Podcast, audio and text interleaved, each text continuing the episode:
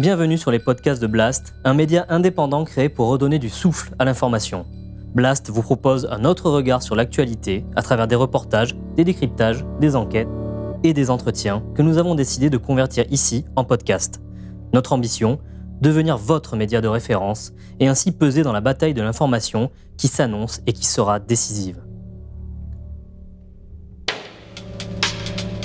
Les podcasts de Blast. L'écologie avec Paloma Moritz.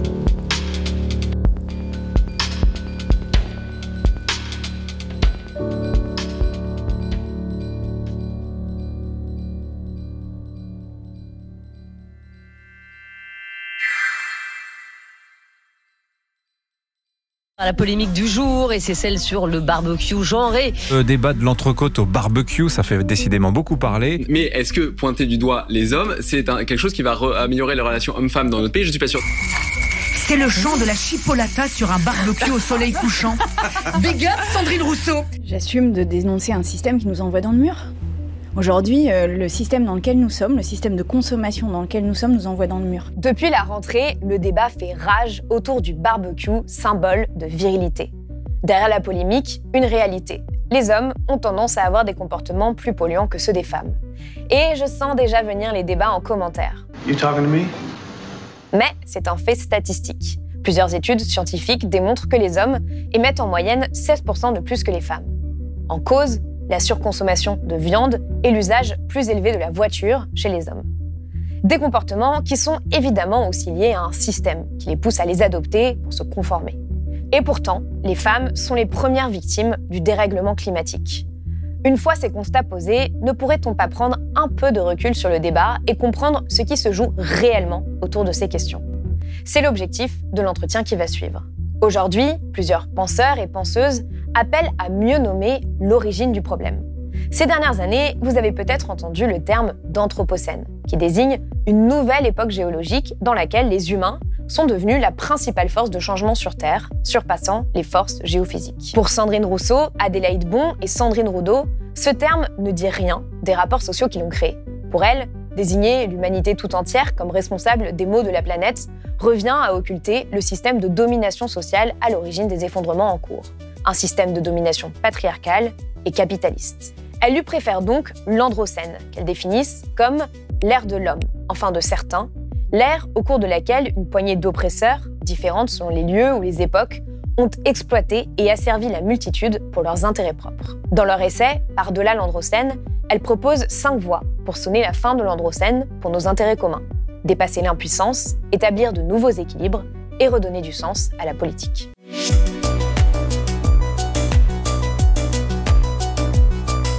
Sandrine Rousseau, Adélaïde Bon, bonjour. bonjour. Bonjour. Merci d'être venue sur le plateau de Blast. Alors, pour vous présenter euh, rapidement, donc, euh, Adélaïde Bon, vous êtes autrice, féministe et comédienne. Et vous, Sandrine Rousseau, vous êtes éditrice aux éditions de La Mer Salée, perspectiviste et, euh, et autrice. Et euh, vous avez publié euh, toutes les deux, avec la députée et femme politique Sandrine Rousseau, un essai par-delà euh, l'androcène. Euh, et ce qui est étonnant, c'est qu'en en faisant des, euh, des recherches euh, justement par rapport à cet essai, j'ai réalisé qu'il était sorti exactement le lendemain euh, de la déclaration euh, de Sandrine Rousseau aux Journées d'été euh, d'Europe Écologie Les Verts, euh, qui appelait à changer de mentalité pour que manger une entrecôte cuite sur un barbecue ne soit plus un symbole de virilité. Alors justement, euh, ma première question, c'est est-ce que ce texte n'est pas euh, un moyen de prendre un peu de hauteur sur cette polémique qui a quand même été bon, largement dans le débat public, peut-être même un peu trop, depuis cette rentrée. Ce qui est intéressant dans cette polémique, c'est qu'elle illustre parfaitement tout ce qu'on dénonce dans notre livre. C'est que des faits, c'est-à-dire que aujourd'hui, euh, toutes les études montrent que les hommes mangent plus de viande que les femmes, notamment plus de viande rouge, et par ailleurs, c'est le bétail qui est le plus polluant à l'échelle de la planète, euh, à la fois en matière de ce que ce bétail oui, de mange, déforestation, et de déforestation, et de... et cetera, et cetera. Il y a les faits, et il y a la réaction mmh. démente, démesurée, euh, irrationnelle. Euh, et Précisément, c'est ce qu'on raconte dans ce livre. C'est-à-dire que les faits que le GIEC nous rappelle tous les ans, qu'on euh, a vécu cet été, qu'on voit à chaque fois qu'on allume la télévision. Ce sont des températures euh, étouffantes. Les modèles pessimistes qui prévoyaient un jour cinquante degrés en France, eh bien, ce n'est plus de la science-fiction. Cela pourrait bien devenir une réalité d'ici quelques années. Ne génère pas chez nous de réaction rationnelle. Et on s'est posé la question, Comment se fait-il que dans une telle situation euh, d'injustice sociale, d'injustice environnementale, euh, de sexisme généralisé, rien n'évolue et qu'on soit aussi empêché de prendre les décisions qui pourtant s'imposent.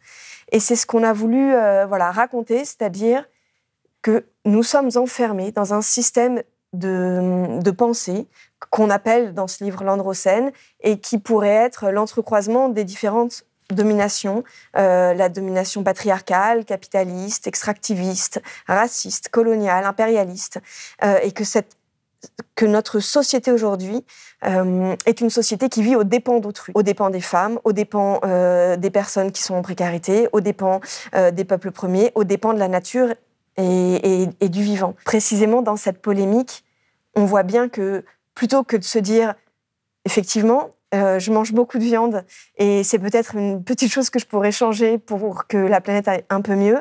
Tout le monde euh, va hurler et euh, désigner Sandrine Rousseau comme la nouvelle sorcière. On a d'ailleurs vu justement sur Twitter euh, des hommes qui postaient euh, des photos de leur barbecue en disant euh, euh, hommage à Sandrine Rousseau, et cetera. Enfin, et en faisant exactement ce qu'elle y avait elle-même dénoncée. Donc c'est, c'est assez absurde quand même. Et c'est complètement irrationnel. Mmh. C'est-à-dire qu'on nous accuse euh, de, de sensiblerie, d'hystérie. Et précisément, cet exemple montre que l'irrationalité euh, est du côté de ceux qui, face au désastre, continuent à se boucher les yeux et à désigner des responsables et des boucs émissaires plutôt que de prendre leurs responsabilités. En fait, c'est tout le vœu de ce livre, de mettre chacun face à la réalité et que chacun prenne ses responsabilités. Justement, au début du, du livre, vous expliquez que c'était cette opposition entre nature et culture qui a permis de justifier tous les systèmes de domination, puisque ceux qui avaient justement créé cette opposition euh, se sont mis du côté de la culture et ont rejeté tout ce qui était nature, euh, donc le vivant, euh, mais aussi les femmes, euh, avec l'extermination des sorcières, euh, et cetera. Pourquoi est-ce que, pour vous, aujourd'hui, il est important de remettre ce sujet de l'androcène au cœur du, du, du débat public, c'est-à-dire de dire que finalement on ne doit plus parler d'anthropocène mais d'androcène? Ben, en fait, ce qu'on s'est dit, c'est que si on ne précisait pas l'origine exacte, si on n'était pas précis sur les mécaniques qui nous emmènent à l'anthropocène, on ne les réglerait pas. C'est-à-dire que l'anthropocène, c'est dire l'espèce humaine a un comportement mortifère sur la planète et men- enfin, voilà, crée des déséquilibres, change des données géologiques et même menace notre survie. Mmh. Et, euh, et nous, ce qu'on se dit, c'est mais quelle espèce humaine, en fait? C'est pas l'espèce humaine. Euh, si vous prenez les Indiens d'Amérique, par exemple, ils sont intégrés au vivant, ils n'ont absolument pas la même relation à la nature. Eux, ils ne sont pas du tout en train de, de, de, de, de bousculer les, les écosystèmes géologiques. Euh, et là, d'ailleurs, je cite des hommes, des Indiens. Mmh. Donc, dans l'androcène, il y a effectivement cet aspect euh, de, de, on va dire, euh, des hommes qui sont beaucoup plus présents dans le système qui aujourd'hui nous a menés à l'anthropocène, puisqu'effectivement, qui tient les grandes banques, qui tient les grandes mines, qui tient. Oui, parce euh... que ces hommes sont aussi dans des positions de pouvoir. C'est-à-dire que vous parlez aussi bien de, de Napoléon décisions... Bonaparte que de Elon Musk. Tout à fait. Dans l'essai. Tout à fait. Mais c'est aussi une idéologie. C'est-à-dire que, euh, effectivement, l'idéologie euh, des Indiens n'est pas la même. Eux, ils sont intégrés au vivant. Euh, d'ailleurs, ils appellent leur planète euh, Pachamama. Donc, c'est très différent. Le féminin est beaucoup plus présent, et cetera. Alors que là, nous, ce qu'on, ce qu'on voit, on s'est dit, bah, finalement, effectivement, euh, déjà, c'est, c'est davantage des hommes. Et surtout, c'est une idéologie. C'est-à-dire, c'est l'idéologie de la croissance, l'idéologie de la domination, l'idéologie du contrôle. Euh, on veut contrôler la nature comme on veut contrôler euh, le corps des autres, comme on veut... Euh, Voilà, euh, quand on veut être dans la puissance, dans tout ce qui est euh, l'impuissance, ce qu'on devrait ressentir aujourd'hui, en fait, on devrait ressentir notre vulnérabilité pour réagir, pour se dire, mais effectivement, en fait, qu'est-ce qu'on peut face au feu ? Qu'est-ce qu'on peut face à euh, la stérilisation de nos sols ? On n'aura plus de nourriture. De revenir à une forme d'humilité. Mais tout à fait, euh... voilà. Et, et en fait, c'est ça qu'on essaie de montrer, et c'est là où, en fait, Sandrine a, a mis le terme virilité, c'est-à-dire que c'est vraiment un espèce de système global qui est, euh, effectivement, on est dans la compétition. On est dans, dans, dans toujours cette espèce de fuite en avant. Et, et, et finalement, c'est tout ce qu'on valorise aussi. C'est-à-dire qu'aujourd'hui, juste parler de barbecue, ça déchaîne les foudres. Quoi ? D'accord, bon, bon. Alors que c'est qu'une question de construction sociale. C'est-à-dire que si on avait dit, bah non, en fait, c'est les cueillettes qui sont géniales et qui sont valorisantes, et euh, bah, on serait tous à la cueillette, en fait. Mmh. Donc il y a vraiment une question de... de récit social, de récit culturel qui nous a amenés là. Et c'est ça qu'on veut déconstruire et qu'on trouve finalement assez intéressant pour deux raisons. D'abord, parce qu'on se rend compte qu'en fait, l'androcène, c'est plus précis, c'est-à-dire qu'on précise qui dans l'espèce humaine et sous quelles idéologies. Et en même temps, ça élargit un peu euh, les effets de cet androcène qui va jusqu'à, effectivement, les enjeux sociaux, les enjeux de sexisme, de racisme, mmh. euh, la façon dont sont euh, traités les ouvriers, les handicapés, et cetera. Enfin, tous les gens qui ne sont pas au centre du jeu, en fait. Et ce qui est intéressant aussi, c'est que du coup, une fois qu'on a cette origine-là, on se dit, bah, finalement, ce ne sont que des constructions. On a décidé que c'était ça le progrès, que le progrès, c'est de faire la cinq G, par exemple. Alors, pourquoi la cinq G? Après, il y a la six, il y a la sept. Enfin, on ne sait pas, en fait. Une espèce mmh. de fuite en avant. Et si vous interrogez ça, on va avoir la même chose, c'est-à-dire qu'on va avoir un Emmanuel Macron qui va dire « t'es un Amish ». La France va prendre le tournant de la cinq G parce que c'est le tournant de l'innovation. Et j'entends beaucoup de voix qui s'élèvent pour nous expliquer qu'il faudrait relever la complexité des problèmes contemporains en revenant à la lampe à huile. Je ne crois pas au modèle Amish. C'est pas le sujet, en fait. Le sujet, encore une fois, c'est ce que disait Adélaïde, c'est les faits. Les faits, ils sont là. La cinq G, ça sert à quoi ? Ça va servir à accélérer un tout petit peu la vitesse sur nos vidéos. Et ça, ça va servir aux objets autonomes. C'est ça la question, en fait. Mais on, on, on ferme la discussion en renvoyant quelque chose qui est de l'ordre de l'idéologie.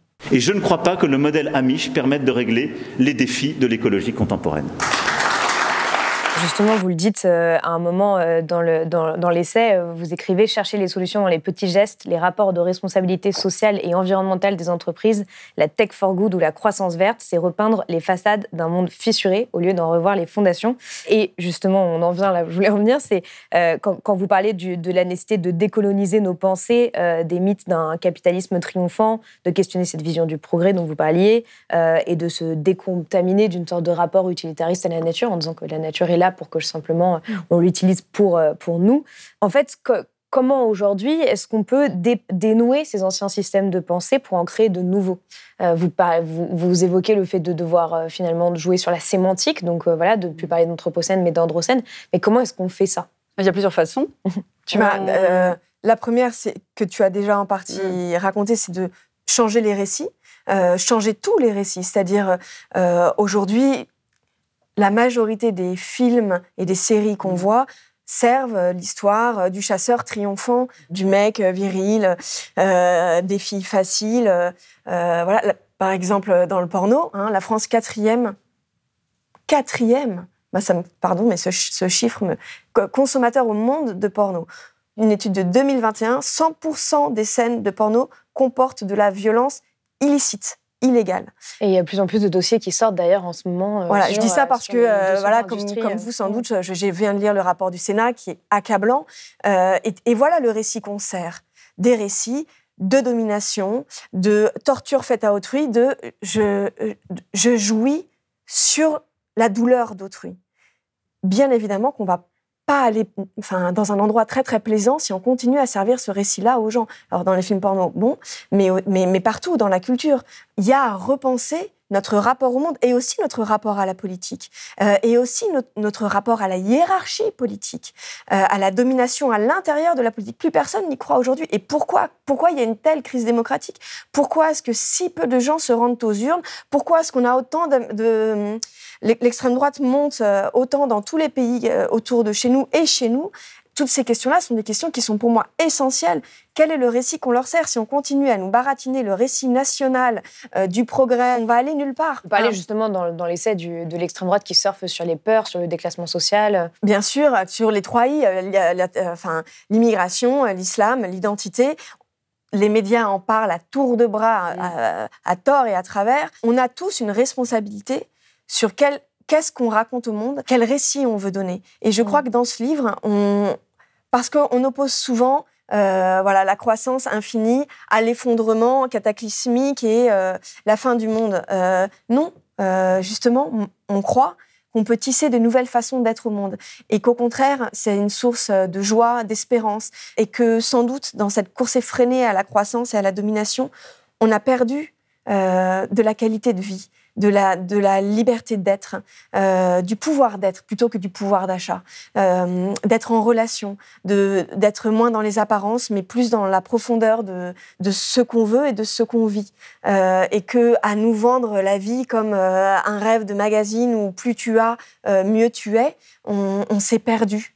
Euh, et sans doute, l'une des choses qu'on avait envie de raconter aussi, c'est cette joie-là à, à inventer une sobriété créative, heureuse, euh, une autre relation aux gens qu'on aime, aux choses qu'on aime, à notre environnement, euh, une, un autre rapport au temps, euh, un autre rapport... Euh, un autre rapport à soi aussi. À soi. Euh, ça, ça, ça, c'est un truc... Justement, c'est ce que j'allais vous demander, c'est... À... Finalement, vous, vous, votre livre enfin, s'appelle « Par delà l'androcène », donc à, à quoi ça ressemblerait pour vous une société qui serait allée au-delà, justement, de l'androcène ? Mais pour moi, il y a un truc aussi, et qui est encore dans le récit, c'est aussi qu'on, qu'on, qu'on reprenne confiance en nous. C'est-à-dire que dans le récit, c'est aussi, euh, que ce soit dans les fictions, que ce soit euh, euh, dans tout ce qu'on nous sert, euh, l'homme est un loup pour l'homme. On n'a pas confiance en nos capacités, on n'a pas confiance en notre bienveillance, en notre altérité. Enfin, on, on nous sert que des, des, des, des récits où on se tape dessus, en fait. On ne montre pas, par exemple, euh, on sait que dans l'histoire, le monde a changé avec un petit nombre d'individus. Toujours des gens désobéissants, toujours des gens qui sont mal vus dans l'époque, qu'on prenne les suffragettes, qu'on prenne ceux qui ont ouvert le mur de Berlin, qu'on prenne les résistants, qu'on prenne n'importe qui. En fait, euh, le monde évolue, euh, passe des étapes euh, d'humanité à chaque fois avec un petit nombre d'individus et après, les lois suivent. Et en fait, ça, on nous le raconte extrêmement peu. C'est-à-dire qu'il y a une espèce de récit national où euh, voilà, tout se passe comme ça et on oublie de regarder en fait comment ça s'est fait. Et du coup, Bah, quand, on, quand on pense un peu en dehors de la norme et qu'on aurait envie d'autre chose, ce qui est le cas euh, depuis des années, euh, que ce soit de la décroissance, que ce soit n'importe quoi, bah, on ne se fait pas confiance parce qu'on a oublié qu'effectivement, à chaque fois, ce sont des minorités qui sont en contestation avec leur époque. Et ça, on ne l'apprend pas. On ne l'apprend pas à l'école, on ne l'apprend pas... Euh... Donc, il y a aussi tout ça à remettre en avant pour aussi peut-être être prêt le jour où ça nous arrive. C'est-à-dire où il y a des gens qui viennent contester notre époque, contester notre façon de vivre, comme avec la, mmh. la côte de bœuf ou comme d'autres choses. On a tous nos, nos contradictions, nos paradoxes. Donc euh, voilà, quand on vient nous chercher sur un endroit qui n'est pas confortable pour nous, on attaque euh, le messager pour tuer le message. Parce qu'effectivement, c'est un petit peu, euh, c'est un peu culpabilisant. Et ça serait bien, en fait, de, de, de regarder l'histoire pour se dire « Oh là là, euh, est-ce que je ne suis pas en train de cracher sur les suffragettes comme, comme à l'époque, des femmes crachaient sur la suffragette, est-ce que je ne suis pas en train de faire exactement la même chose mmh. aujourd'hui ?» Et ça, c'est important. Moi, de quel côté de l'histoire je me situe. Exactement, exactement. Et d'avoir peut-être un peu d'humilité, de se dire, au moins, je leur donne le bénéfice du doute. C'est, c'est pas non plus la catastrophe que de parler de barbecue ou de, ou de questionner la cinq G. Juste, posons le sujet. Juste mmh. pour se dire, est-ce qu'on n'est pas en train peut-être d'aller droit dans le mur ? Et c'est là où il y a aussi une autre façon d'aller par-delà l'androcène, c'est de trouver des espaces sécurisants de, de réflexion et de paroles comme on a là, ici, par exemple. Moi, je sais que d'aller sur un plateau média, j'y vais pas, parce qu'en fait, je me dis, mais on va être coupé, euh, la pensée complexe, on a quand même du mal à la poser. Et, euh, et en fait, on a besoin de ces endroits-là. Nous, toutes les trois, on venait pas du même endroit, on n'avait pas les mêmes avis au départ. Avec Sandrine Rousseau. Donc, euh, Tout, voilà. Euh, et no- notamment moi, moi, j'avais beaucoup moins de culture féministe, et il y avait probablement des choses que je n'avais pas déconstruites. Et... Euh, et Et c'était intéressant. Et parce qu'on se respecte et parce qu'on a les mêmes intentions, on a réussi à dénouer euh, ce qui se cachait finalement derrière nos, euh, nos freins, nos résistances, nos incompréhensions. Et c'est là où on s'est rendu compte qu'en fait, tout était lié. Mais pour ça, on a besoin d'espaces sécurisants, on a besoin de se respecter. Et aujourd'hui, en fait, l'androcène, c'est aussi des endroits extrêmement violents où on n'arrive plus à se parler, quoi. Et, euh, et moi, ce que j'ai appris aussi avec les filles en, en, en travaillant, c'est... c'est vraiment le fait que euh, c'est pas parce qu'on n'est pas d'accord euh, au départ qu'on ne peut pas construire une réflexion commune et que, euh, et, et, et que c'est un conflit. Et en fait, aujourd'hui, il n'y a même plus de, en fait, de, de, de, de friction de pensée euh, parce que tout de suite, il y a euh, un camp, un autre et, et, et on n'en sort pas, quoi, en fait. Donc, et euh... beaucoup de caricatures aussi. Ah bah alors là, euh, là mmh. oui, là c'est, c'est mmh. en ce moment c'est que ça, quoi, en fait, c'est de la caricature, c'est des raccourcis, c'est des polémiques complètement stériles et de cours d'école, quoi. Bien évidemment que chacun a un seul regard sur le monde et qu'on a besoin du regard de tous pour comprendre. Surtout que le monde qui arrive va être extraordinairement complexe. Mmh. Euh, ça ne sera pas le bien et le mal, hein. ça, ça, ça sera très compliqué. On aura besoin de toute notre créativité, on aura besoin de toute notre confiance, on aura besoin de tout notre amour pour passer les temps qui viennent. Euh, si on n'apprend pas dès aujourd'hui à envisager les situations dans toute leur complexité, en, en apprenant à s'écouter, à respecter la parole d'autrui, en faisant acte de bienveillance, euh, je vois, enfin, on ne s'en sortira pas.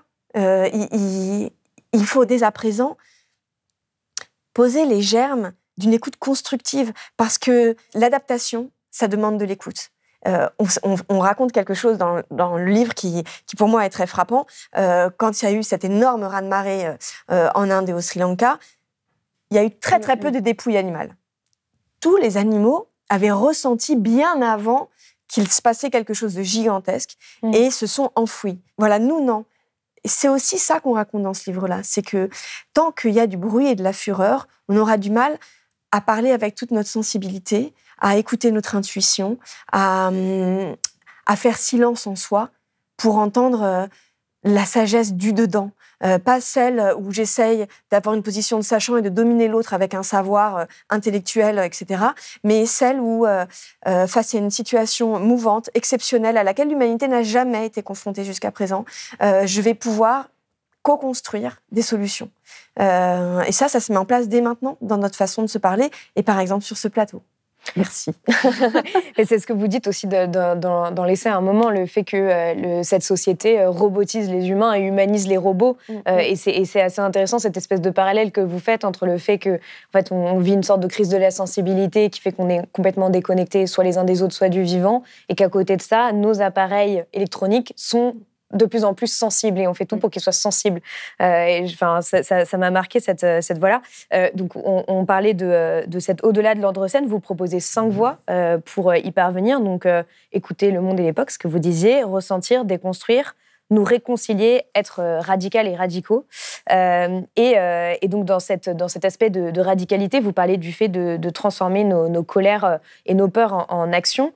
Euh, j'ai envie de dire, c'est bien joli, euh, mais euh, d'une certaine manière, il euh, y a beaucoup de personnes qui ne savent pas du tout comment le faire aujourd'hui. Et il y a quand même un énorme sentiment d'impuissance qui règne dans la société de plus en plus. Et un peu cette idée euh, de plus en plus forte que les petits gestes, c'est terminé euh, sur les questions écologiques et même d'ailleurs sur mmh.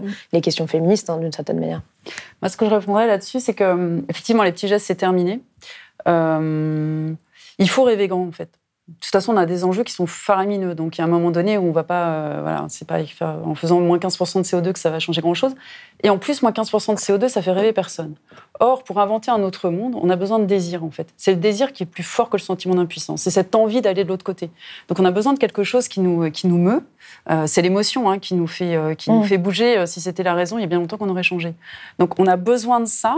Et c'est là où la narration est importante et où, euh, où moi, j'essaie justement de travailler sur des récits qui ne soient pas apocalyptiques. Parce que là, il y a vraiment un côté où, bon, bah, OK, euh, terminado, euh, je, je rentre me coucher, quoi. Mmh. Donc, on a besoin, le désir, c'est vraiment la puissance d'être, euh, comme dit Spinoza, et quand on n'a pas de désir, on est en dépression. Et c'est un peu ce qui se passe aujourd'hui. C'est-à-dire que, voilà, c'est un peu l'espèce de sidération et de dépression. Et donc, on a besoin de rêver grand et d'imaginer ce que devrait être le monde. Et en fait, euh, c'est le principe d'une utopie, hein, c'est comme ça que change le monde, c'est... C'est vraiment l'idée de, de se placer depuis ce futur idéal et de se dire, OK, c'est ça que je veux voir advenir. Et ça, c'est le cap, et ça, je ne négocie pas là-dessus. Mmh. Et donc, à partir de là, ben, on travaille ensemble. Et ça, c'est la, la deuxième action, c'est, euh, c'est, c'est qu'on se met dans l'action, on se met en mouvement, et surtout, on trouve ses alliés.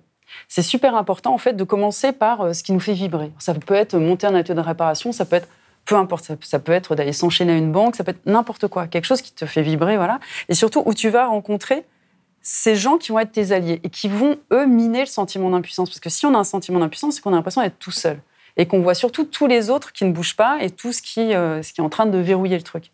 Mais encore une fois, ce sont des minorités qui font changer. Donc, on a besoin, en fait, de retrouver, finalement, nos alliés et d'y aller. Et, euh, parce que si on part d'aujourd'hui euh, pour faire moins pire, ce qu'on veut faire aujourd'hui, hein, c'est ce qui s'appelle la croissance verte, le responsable, et cetera, bah, ce qu'on fait, c'est un esclavage responsable, en fait, si on, si on, si on fait le parallèle avec l'esclavage. Et ça, ça n'a juste aucun sens. Et surtout, personne ne va se battre pour faire un esclavage à moitié, en fait. Donc, on a vraiment besoin de poser les pierres d'autres choses pour se focaliser là-dessus et pour arrêter de regarder tout ce qu'on va perdre. Parce que ça, évidemment, que dans l'histoire, il y a des choses qu'on va perdre. Mais ce n'est pas très grave. Quand on est en train de regarder tout ce qu'on peut gagner en termes d'apaisement, en termes de temps, en termes de, oui, de, d'autonomie euh, retrouvée, euh, de, de, de non-lavage de cerveau, et cetera, bah ça, ça fait envie, en fait. Et quand on est avec des gens qui sont comme nous, ça fait envie. Une des choses qui fait qu'on n'ose, qu'on, qu'on n'ose pas faire, c'est qu'on se dit « j'ai pas la carrure pour changer le monde ». Mais et, euh, et c'est pas en, en me lavant les cheveux avec du shampoing euh, solide que ça va changer le monde. Certes, non.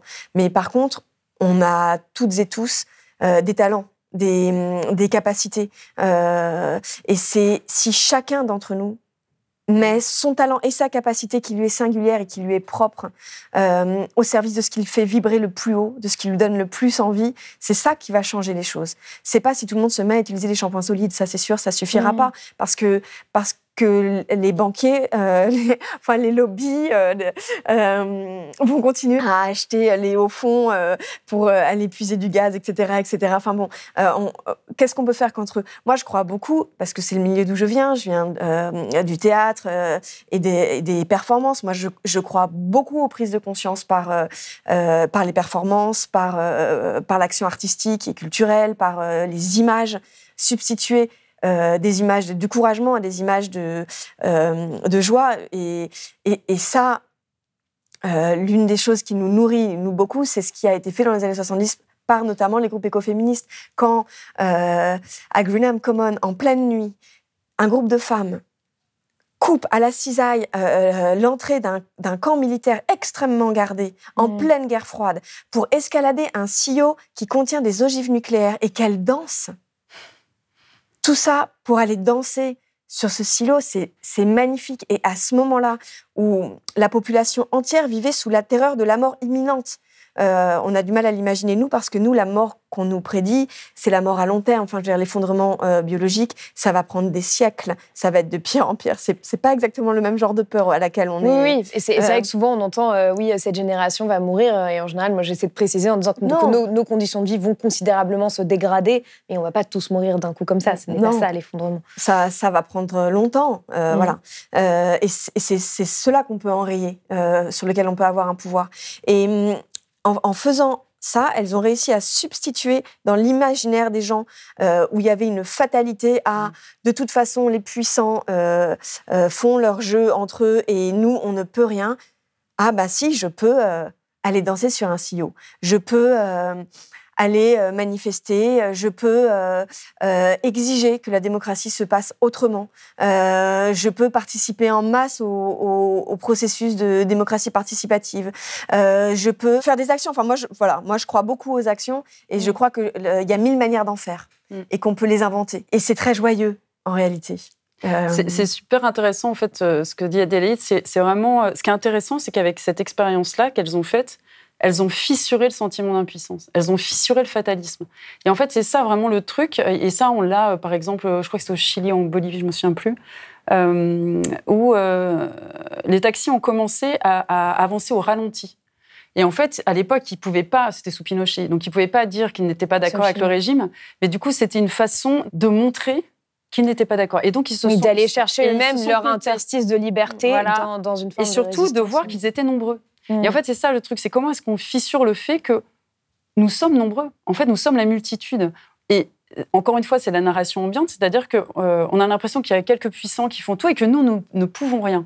Et en fait, le truc, c'est vraiment de montrer que si on, on, on, comment dire, on fait des trous dans la coque à plein d'endroits, c'est comme ça qu'elle va partir, en fait. Et nous, c'est ce qu'on est en train de faire, en fait. Les gens essayent à différents endroits et ça vient montrer que c'est possible et que là, tout d'un coup, pouf, il y a quelque chose qui germe, quoi. En réalité, chacun a sa propre marge de manœuvre. Mmh. Et c'est à chacun de regarder par où il peut. Euh, ça, enfin, ça peut être de l'intérieur. Euh, moi, j'aime bien aussi cette chose-là, d'aller dynamiter les choses de l'intérieur quand mmh. on travaille. Enfin, par exemple, les lanceurs d'alerte, et cetera. Mais chacun d'entre nous a une marge de manœuvre. Et elle est différente pour chacun. Mais si chacun met en place mmh. la sienne, euh, le système va bouger. Il va évoluer. Ouais. Vous parlez de sortir euh... de l'indifférence généralisée. Mmh. Euh... Ouais. Oui, et de ce, cette espèce de sabotage de notre confiance en nous, quoi. Mmh. Par exemple, le, il y avait un journaliste météo, je crois que c'était sur B F M, qui a Marc Hay, à... voilà, mmh. qui a dit, dit euh... cette, cette semaine, la France va cramer. Le but, c'est, c'est de ne pas faire peur. Mais en fait, j'ai, j'ai décidé, euh, depuis maintenant quelques jours, euh, d'arrêter de, d'utiliser mon, mon ton habituel, euh, qui, qu'au final, je, je trouve un peu, au, fi, au fur et à mesure des... des mois un peu nuls. C'est-à-dire de, d'arriver en plateau et de vous dire la France va être concernée par une nouvelle canicule, la canicule précoce. Je pense que ça ne marche plus. C'est-à-dire que là, il faut bien, bien comprendre que les, que, il faut que les gens comprennent que la France, clairement, va cramer cette semaine. Eh ben ça, pour moi, c'est hyper intéressant. Parce que là, il a fissuré le discours ambiant et il a dit euh, voilà, je... stop, quoi, en fait. Mm. Donc, non seulement il s'est mis debout et lui, il a pris sa place, mais en plus, il, à chaque fois que quelqu'un prend sa place, il autorise d'autres à, la faire, à le faire, en fait. Mmh. Et, et, et, et on va pas, euh, en fait, on va pas mettre à mort, ça c'est vraiment le truc de l'androcène, mettre à mort le, le système actuel. C'est plus comme un jeu de go, c'est-à-dire qu'il y a des pions qui se retournent, puis à un moment donné où le damier, bah, il, voilà, il a été entouré, il s'est, il s'est retourné, on l'a pas vu venir. Et en fait, c'est ça qui, euh, qui normalement, devrait se passer. Non, mais c'est, c'est, c'est, c'est vrai qu'il y a de plus en plus de, de philosophes, par exemple, même comme Dominique Bourg, qui disent que, mm. que ce système est un peu en train de se craqueler de plus en plus, et ouais. c'est ce que vous dites dans votre euh, conclusion, le fait que l'androcène est, est plus vraiment performant, ni même rentable, euh, sauf pour seulement bah, une poignée d'individus, et que c'est une sorte de, de colosse euh, au pied d'argile, et que c'est mm. un système à, à bout de souffle. Euh, moi, ce qui m'a interpellée, c'est qu'à la fin, vous écrivez « Le grand soir peut venir des, proté- des protestations, des manifestations, des occupations, des performances, des réseaux autant que des pavés. Euh, » Est-ce que vous voyez vraiment ce grand soir à devenir ? c'est, c'est... Est-ce que ce n'est pas complètement contradictoire à ce que vous venez de dire, justement, le fait que ça allait se faire progressivement ? bah, le grand Pourquoi soir, avoir ça... utilisé oui, le terme de grand soir ? C'est une bascule, soir. en fait. C'est qu'à non. un moment donné, où il y a, il y a un pion qui va faire basculer le damier, mais on ne sait pas lequel. En fait, on ne sait pas lequel. Ça aurait pu être les infirmières, ça pourrait être les jeunes. Les jeunes, c'est incroyable ce qui se passe en ce moment sur, sur leur refus d'aller dans les, grandes, dans les grands groupes. Et ça, c'est pareil. Narration ambiante. On parle toujours des grands groupes, et cetera, alors que les P M E, elles sont en train de changer extrêmement fort. Euh, elles ont beaucoup de pouvoir sur leur territoire, mais on n'en parle jamais. On parle toujours du C A C quarante et tout ça. Et ces jeunes-là, euh, alors on va dire, oui, c'est qu'une petite partie de la population, une partie aisée, et cetera. Oui, mais sauf que c'est ceux qui sont en haut de la pyramide, en fait, normalement. C'est euh, les, euh, les mines, euh, ponts et chaussées, et cetera. Et, et, et c'est eux qui vont finalement prendre la relève de ce qui était l'androcène. Et ces gens-là, aujourd'hui, quand Total met une, une, comment, une, une offre d'emploi, une offre, une offre d'emploi, d'emploi, il a zéro candidature. Mmh. Ça n'était jamais arrivé. Donc on voit bien que là, en termes de, de, de, de, de normes culturelles, il y a quelque chose qui se passe.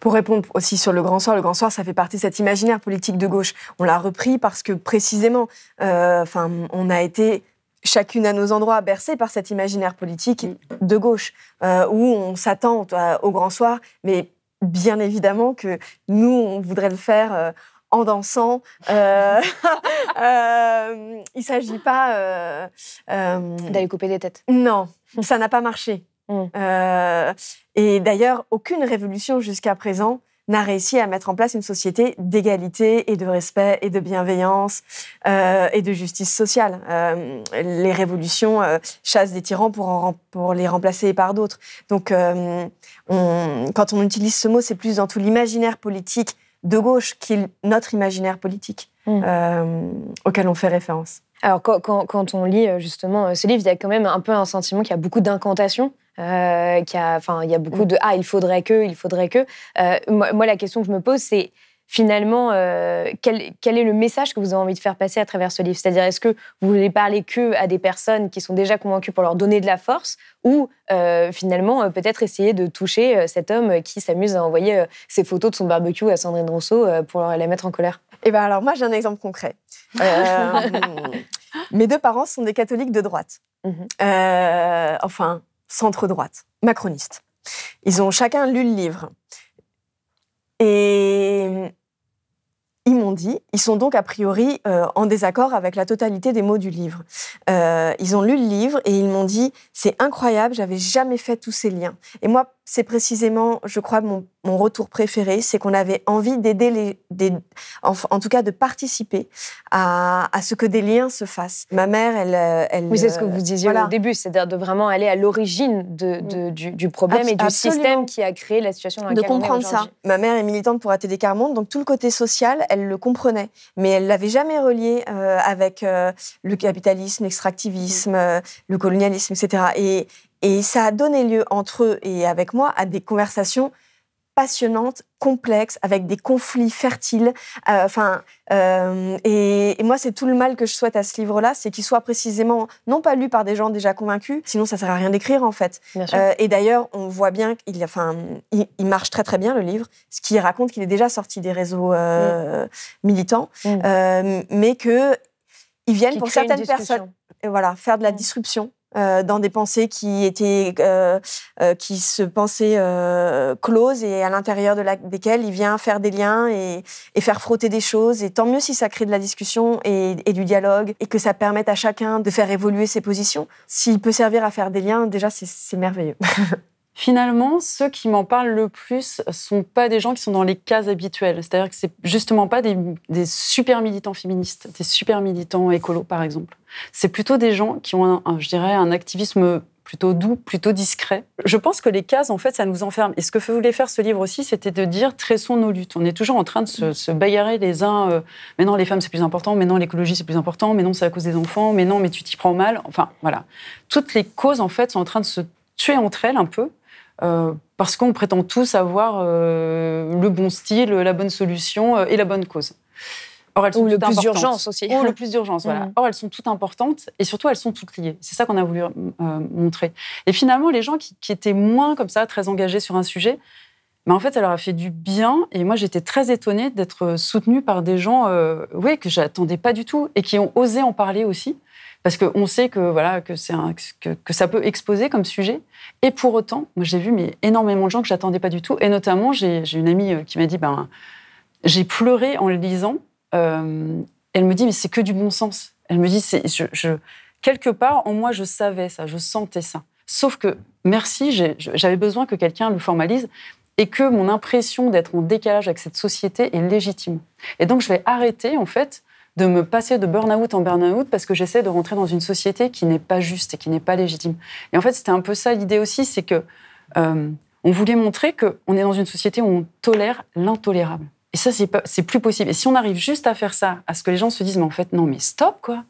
On ne peut plus... Enfin, je veux dire, neuf Antillaises sur dix euh, empoisonnés au chlordécone, mais on devrait tout arrêter. Ou alors de dire, il euh, y a euh, trois petites filles euh, qui sont violées euh, sur cinq. Enfin, je ne sais jamais trop les chiffres, tellement ils sont affreux, mais c'est tu une... te dis, on devrait s'arrêter. Un enfant sur cinq. Un enfant sur cinq. Je te dis, mais un... comment une civilisation peut tolérer ça, en fait ? On devrait s'arrêter. Et c'était un peu ça, c'est-à-dire de remettre euh, l'Église au centre du village, pour mmh. filer la métaphore mmh. catholique, euh, de dire, il euh, y a des choses qui sont essentielles, qui sont importantes, qu'on ne regarde même plus, en fait. Et, et c'était l'objectif de Sylvie, et je pense que c'est ce qu'elle a voulu me dire en me disant « mais c'est du bon sens, quoi ». Et c'est ça qu'on, qu'on voudrait, c'est retrouver en fait ce bon sens. Une autre chose aussi, et qui pour, enfin, est, est centrale dans la pensée féministe, c'est la transmission. On a chacune, toutes les trois, euh, grandi grâce aux livres qu'on a lus, et ce mmh. livre, c'est aussi une invitation à lire. C'est aussi une bibliographie. Euh, on a aussi essayé d'y tresser tous les apports de toutes les pensées euh, qui nous ont traversées, qui nous ont fait grandir, qui nous ont fait avancer. Voilà, si ce, ce petit livre donne envie d'en lire plein d'autres et de participer à, à, à aider les gens à, à élaborer une pensée plus complexe, moins clivée, moins duel, euh, bah, tant mieux. Merci beaucoup à toutes les deux d'être venues sur le plateau de Blast. Merci, Merci à toi. Si vous avez aimé ce podcast, s'il vous a été utile, n'oubliez pas de nous mettre des étoiles ou de le partager autour de vous sur vos réseaux sociaux. Blast est un média indépendant, et si tous nos contenus sont en accès libre, c'est grâce au soutien financier de nos blasters et abonnés. Pour nous soutenir, faites un don unique ou mensuel et rendez-vous sur blast tiret info point f r. Blast, c'est aussi une web télé, disponible sur YouTube et Peertube, et présente sur tous les réseaux sociaux. Alors suivez-nous, et pour ne rien rater de nos contenus, abonnez-vous sur notre chaîne YouTube.